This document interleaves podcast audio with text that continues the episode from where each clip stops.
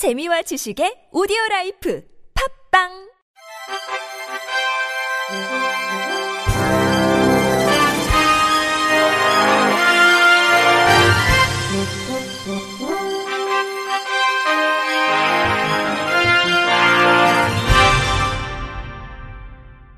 청취자 여러분 안녕하십니까? 2월 7일 금요일 KBIC에서 전해드리는 생활 뉴스입니다.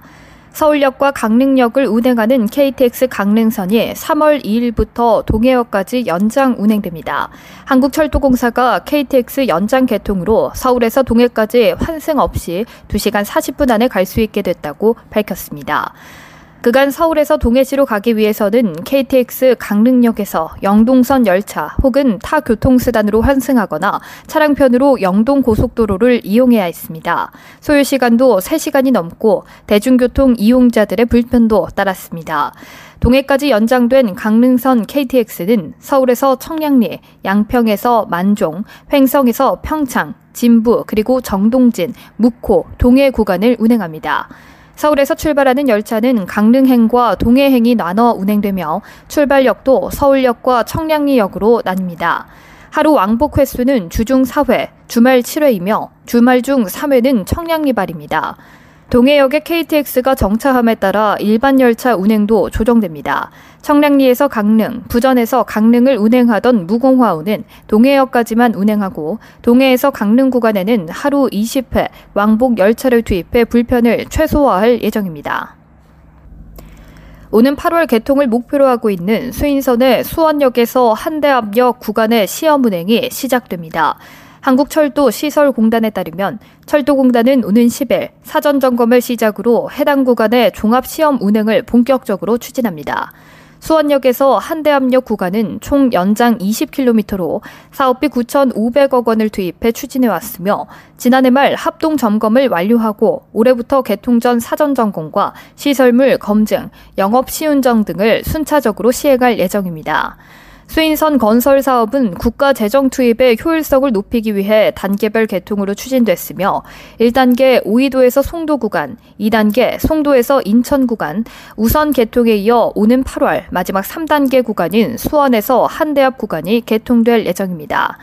이에 앞서 김상균 한국철도 시설공단 이사장은 지난달 31일 현장을 직접 방문해 주요 역사 공사 현황 등 개통 준비 사항을 확인하고 현장 근로자와 직원들을 만나 적기 개통에 만전을 기해달라고 당부했습니다. 김 이사장은 이번 수원에서 인천 복선 전철의 전구간 완전 개통으로 1995년 협궤 노선 폐선으로 단절되었던 수원과 인천을 25년 만에 철도로 다시 연결하게 되어 감회가 새롭다며 시민들에게 안전한 철도 서비스를 제공할 수 있도록 마지막까지 최선의 노력을 다하겠다고 말했습니다.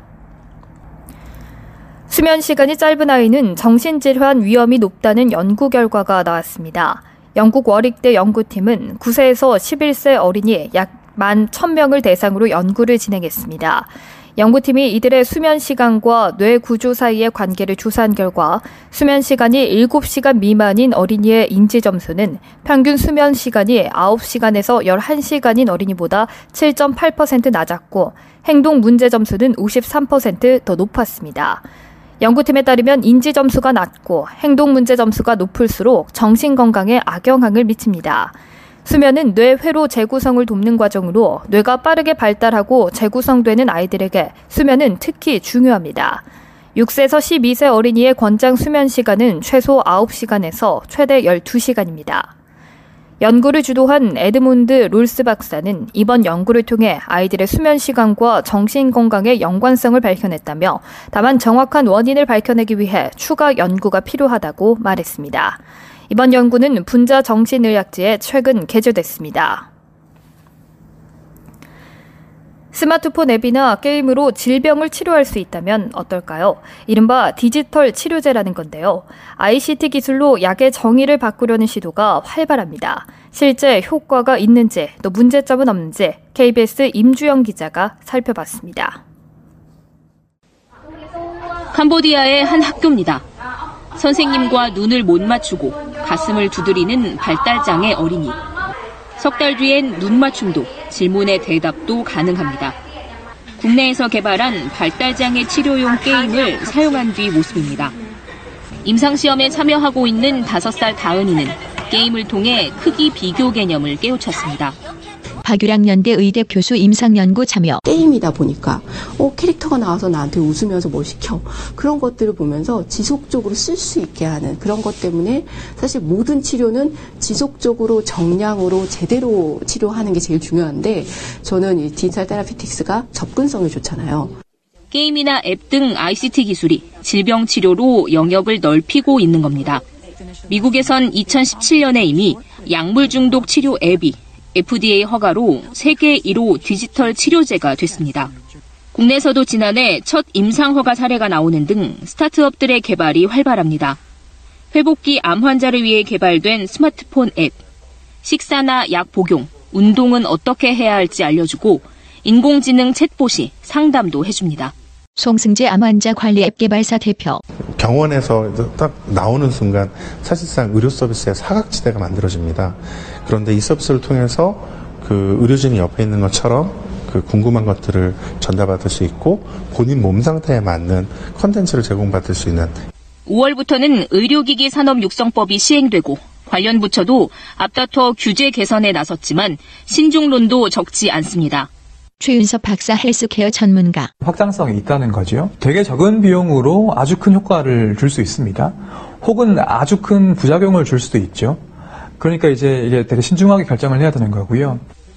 의사나 환자, 보험사 등이 디지털 치료제를 쓰기까지는 긴 검증과 설득의 시간이 필요하다는 지적도 나옵니다. KBS 뉴스 임주영입니다.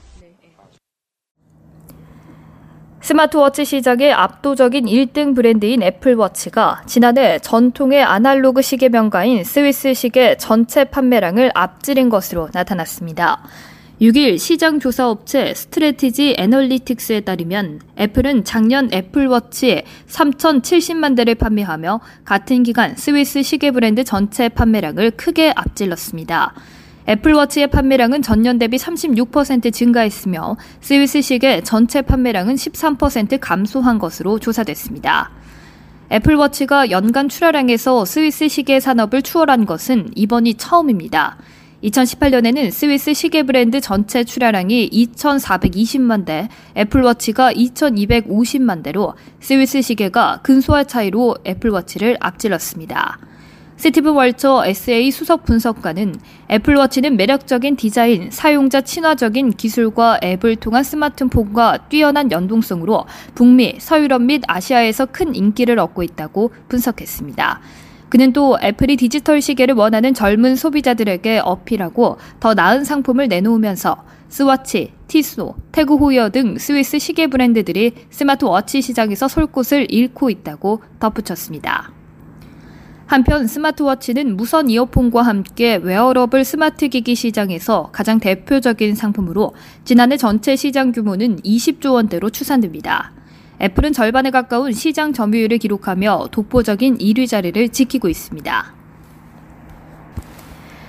끝으로 날씨입니다. 내일은 전국이 대체로 흐리다가 오전에 중부지방부터 차차 맑아지겠습니다. 새벽부터 아침 사이에는 충남 서해안과 전라 서해안 지역으로 곳에 따라 눈이 내리는 곳도 있겠습니다.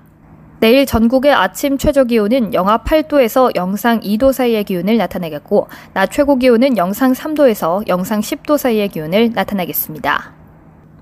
이상으로 2월 7일 금요일 생활 뉴스를 마칩니다. 지금까지 제작의 이창현, 진행의 박은혜였습니다. 고맙습니다. KBIC.